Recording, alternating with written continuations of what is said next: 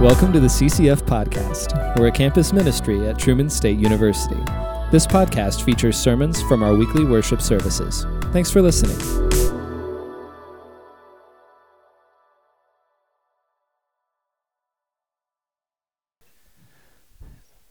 Hey, uh, we got a testimony this morning, and I wanted to take a second. We are we are partially we're almost halfway through the semester. I see some newish people here. I wanted to refresh us just on testimonies, what they are, why we do them. So the word, the etymology of the word testorimony, this is entirely a original word to CCF, is a combination of testimony and story. That is, we are wanting to witness to and point to what God has done in our lives through the stories of our own lives. Um, we choose this over testimony because it's just testimony is too legal, it's too courtroom, it's too clinical and cold.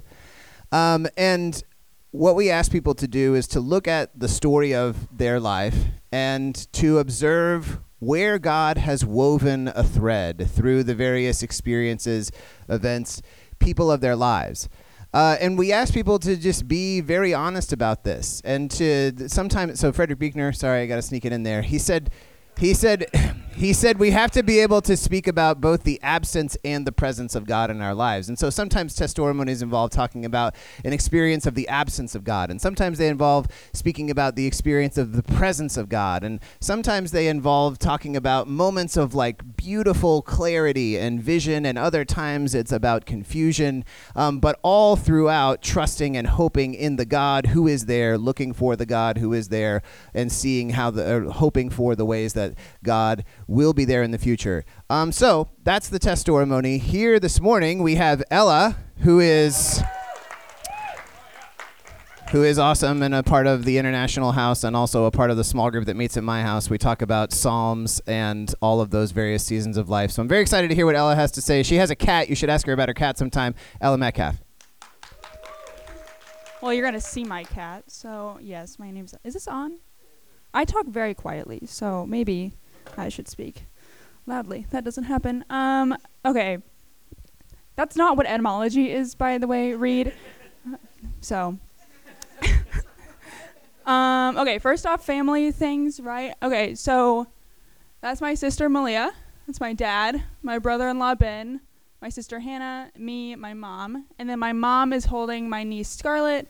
I have my niece Adeline, and Hannah has Ivory.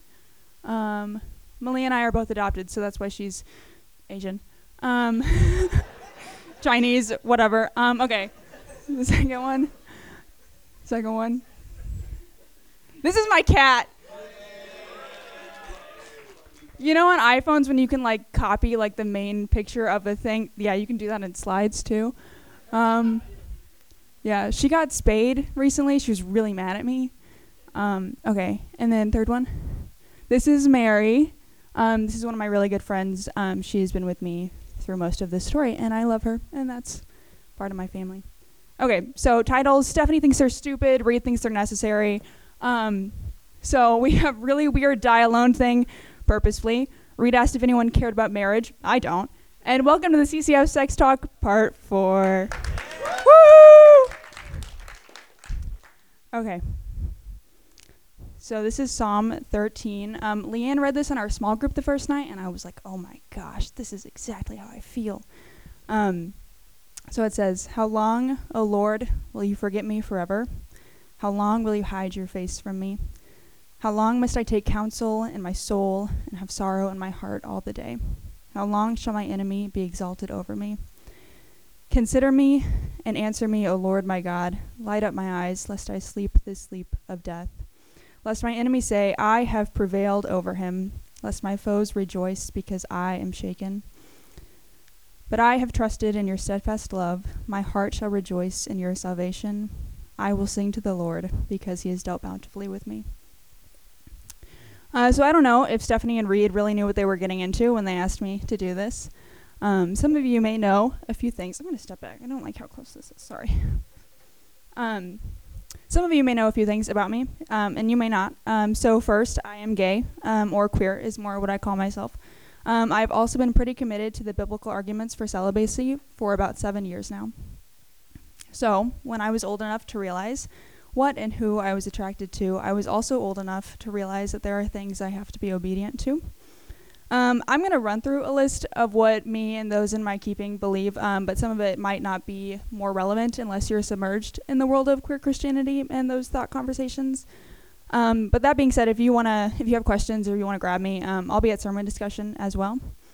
Um, and then, as Reed said, the point of a testimony is not to be here to give any official stance on anything. Um, this is what I have found to be true over years of studying and reading and talking. Um, so if you are uncomfortable, I ask that you stay present, even if um, to just reflect on your own life and beliefs. Um, so here are some books and things that I like. Um, gay Girl, Good God, um, Jackie Hill Perry, um, Single Gay Christian, Greg Coles, Washed and Waiting, Wesley Hill, Theology in the Raw podcast, Preston Sprinkle. Um, they're all really um, good books and resources about sex and sexuality. Um, so yeah. So here are a few things. Um, so I call myself queer or gay because um, instead of same-sex attracted, as some would prefer I do, because I think that the argument is um, irrelevant. I do not believe that sexuality can be changed by force, nor do I think it should be. Celibacy can be defined on a spectrum. Um, however, for me, that includes being in romantic relationships and things like that. Um, I am not God, and I am not here to tell you that what you believe is wrong. Again, this is what I have found to be true over years of reading and talking. Um, there are many discussions about the origin of sexuality, sexual brokenness, and what that means for people, specifically queer people. Um, I have a lot of thoughts, but no good answer. So, what does that boil down to? Um, I believe that there are more biblical arguments for God's displeasure in same sex relationships, meaning I choose to be celibate instead of pursuing romantic relationships.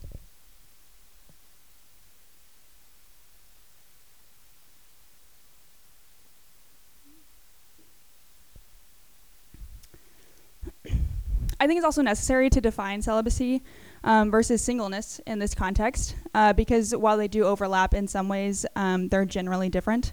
So for me, it means living more than a sexless life. Um, the relational aspect is included. So that means I am choosing to not date or plan for, for a future spouse and family, um, but this does not necessarily create a lack of those desires in me. Um, it also means that I can acknowledge that I have free will to do whatever I want, um, but I do not feel like this is a real option. Um, single straight Christians are also called to not have sex before marriage and things like that. Um, and it may be for a long time or for their whole life. Um, but the difference I see is the possibility of choice and change. Single Christians are still allowed to desire romantic relationships, plan weddings, think about their future partner. They're also allowed to enter romantic relationships and so on. Even though I am here and able to speak about this topic, um, I do not often talk about my own life and considering the choice I make and the beliefs I hold. Um, actually, talking to any person about this has never been easy. I grew up without strong relational ties towards my parents, and my first reaction to realizing my sexuality was to hide it from them as much as possible. And even now, we have never had a genuine conversation about my sexuality and choosing to be celibate. I grew up in a church environment where queer people were not treated with hatred or hellfire from the pulpit, uh, but issues are brought up in an indirect way.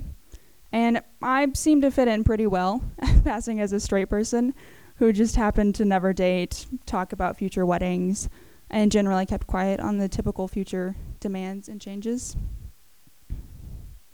I also realized that being queer in the church I grew up in meant that if people knew about my sexuality, I would be labeled as unsafe unsafe around the kids I love to help with on Sunday mornings, unsafe on my, with my peers on retreats and at church camps, and unsafe later on as staff at those camps.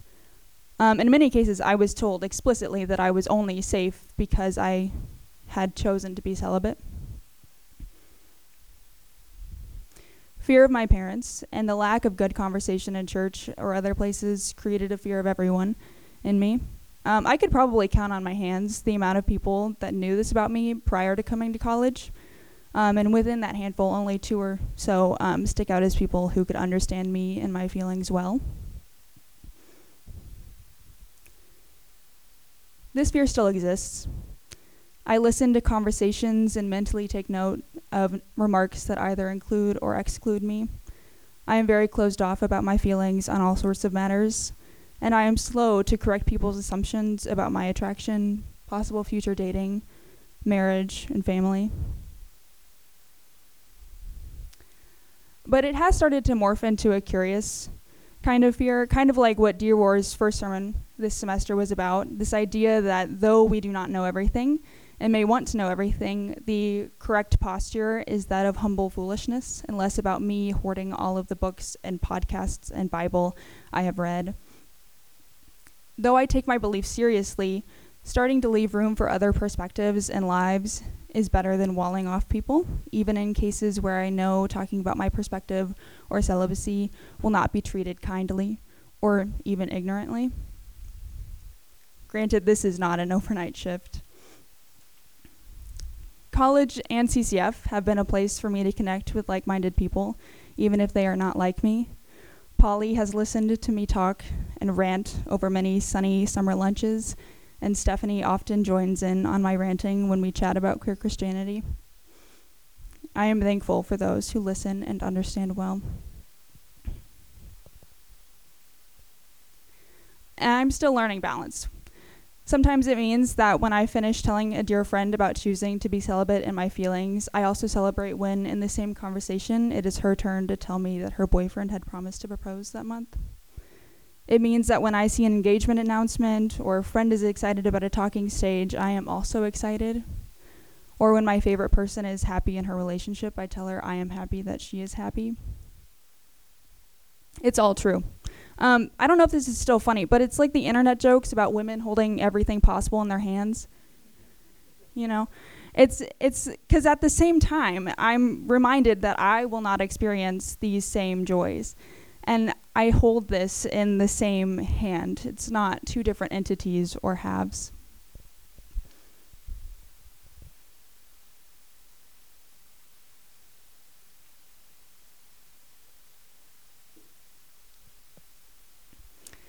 Celibacy is not an easy choice for me. Usually, it is saddening and frustrating. I am sad that I will not experience many things that genuinely that I genuinely desire a wife, a family, children, and all the hard that comes with it. It is hard for me to realize that as I get older, my friends will get married, have families, and shift their priorities from relationships to those things, which is all good and normal, except I won't be doing the same. And I am sad that I will eventually become less important. And it is frustrating to live a life that can be isolating and hard for what seems like no good reason sometimes.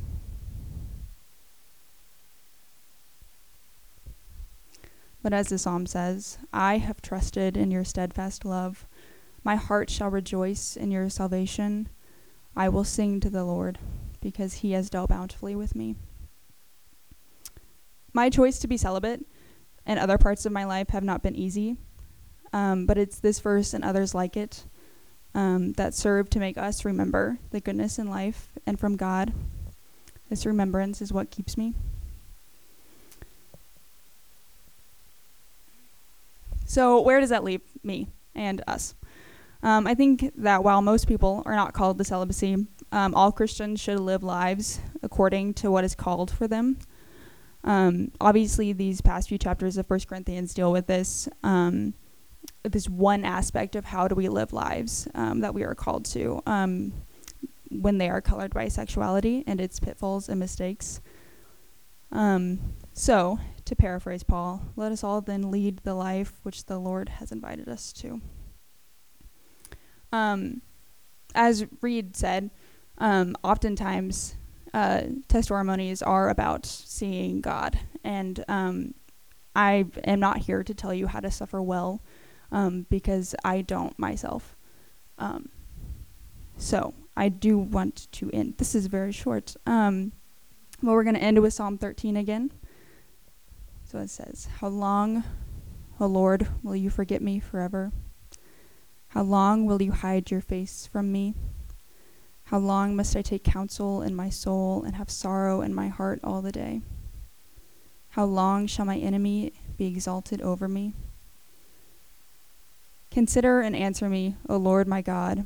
Light up my eyes, lest I sleep the sleep of death, lest my enemies say, I have prevailed over him, lest my foes rejoice because I am shaken. But I have trusted in your steadfast love. My heart shall rejoice in your salvation. I will sing to the Lord, because he has dealt bountifully with me.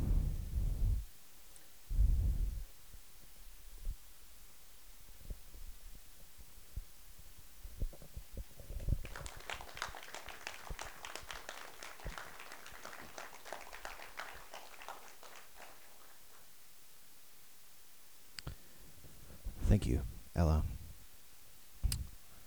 Uh, we head into uh, the part of service each week now where we take communion, where we remember uh, the Lord and His body being broken for us and His blood being poured out for us. I'm reminded of Philippians chapter 2, which talks about embracing limitation and setting aside uh, what might otherwise be. Uh, that we are all in our various ways called to set things aside, and we follow the example that Jesus set for us in setting aside what might have been His for our sake, uh, to be poured out for us, to be broken uh, for us, and that it is something that is done for us, and it also becomes a mode of life that we are called to in the world, um, and that is regarding our sexuality and regarding many other aspects of our lives. Um, and so for this, for us, this time each week is uh, designed to remind ourselves of that, but also to take that, in a way of speaking, to take that way of life into us. We consume it and we go out with it onto uh, our into our uh, dorms and our classrooms, our apartments, uh, with our classmates and roommates and all of that. Uh, that setting aside uh, for the sake of the Lord and what whatever God desires for us and for what He desires for the world through us uh, is what we are after.